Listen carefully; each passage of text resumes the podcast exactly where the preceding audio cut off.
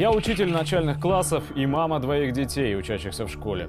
Мне повезло, я живу и работаю в мегаполисе Санкт-Петербурге. Это несравнимо с российской глубинкой ни по заработной плате, ни по количеству трудных воспитанников, но проблема схожа во всех школах России. Дети не хотят и не понимают, зачем им учиться. Им мало что интересно, а учитель скорее бумагоморатель, чем полноценный педагог. В настоящее время в начальной школе все обучение вырождается – первый класс приходят не дети, приходят их мамы. Вместе они приходят не за знаниями, они приходят за подготовкой. Теперь уже подготовкой к ЕГЭ 4 класса, ВПР, Всероссийской проверочной работе. У каждого родителя амбиции и страхи. Уже в первом классе страхи. Что будет в одиннадцатом? Как мы сдадим экзамен в четвертом? А мы будем готовиться к экзамену? При этом загруженность программы начальной школы такова, что впихнуть нужно то, что в детей не вмещается. А все важные основы – грамотное и красивое письмо, каллиграфия ушла из школы еще в 80-е, элементарный устный счет, понимание простых законов природы – на все это времени нет. Зато есть время изучить поверхностно, конечно, курс истории от первобытных людей до нашего времени, узнать обо всех природных зонах, о законах экономики. Есть время на еженедельные проекты по русскому языку, но нет времени писать сочинения или изложения.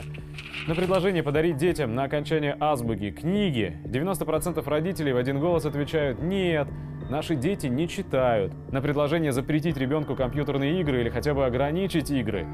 Нет, у него будет истерика, он вообще ничего делать не будет. Читательский дневник – основа основ советской начальной школы.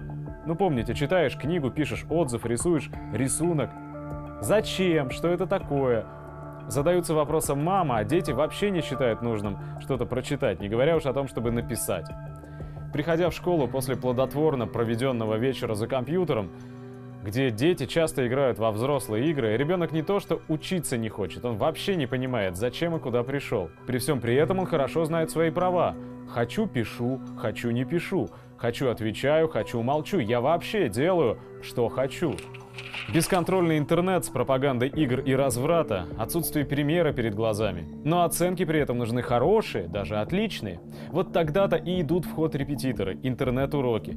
Срабатывает редко, конечно, так как рассеянность внимания, усугубляемая ежедневными компьютерными развлечениями, однотипность мышления, в результате все тех же отработанных заданных действий при игре, приводят к невозможности восприятия иной информации – Дополняется все это неумением и нежеланием разговаривать, общаться вживую. И вот тогда становится виновата школа. Вы не научили.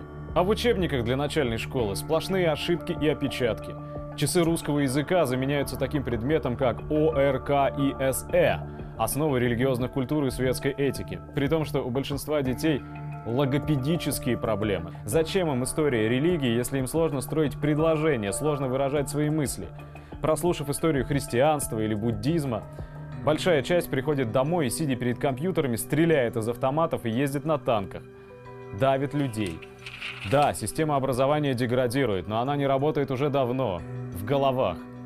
Выросло поколение, которое училось в 90-е и пришло в школы. Преподавать. Вбить в голову родителей, что учиться должен и ребенок, работать, прилагать усилия, добиваться результата, интересоваться должен и ребенок, объяснить это практически невозможно. Гниет не только система образования, гниет общество, и разлагается оно с головы.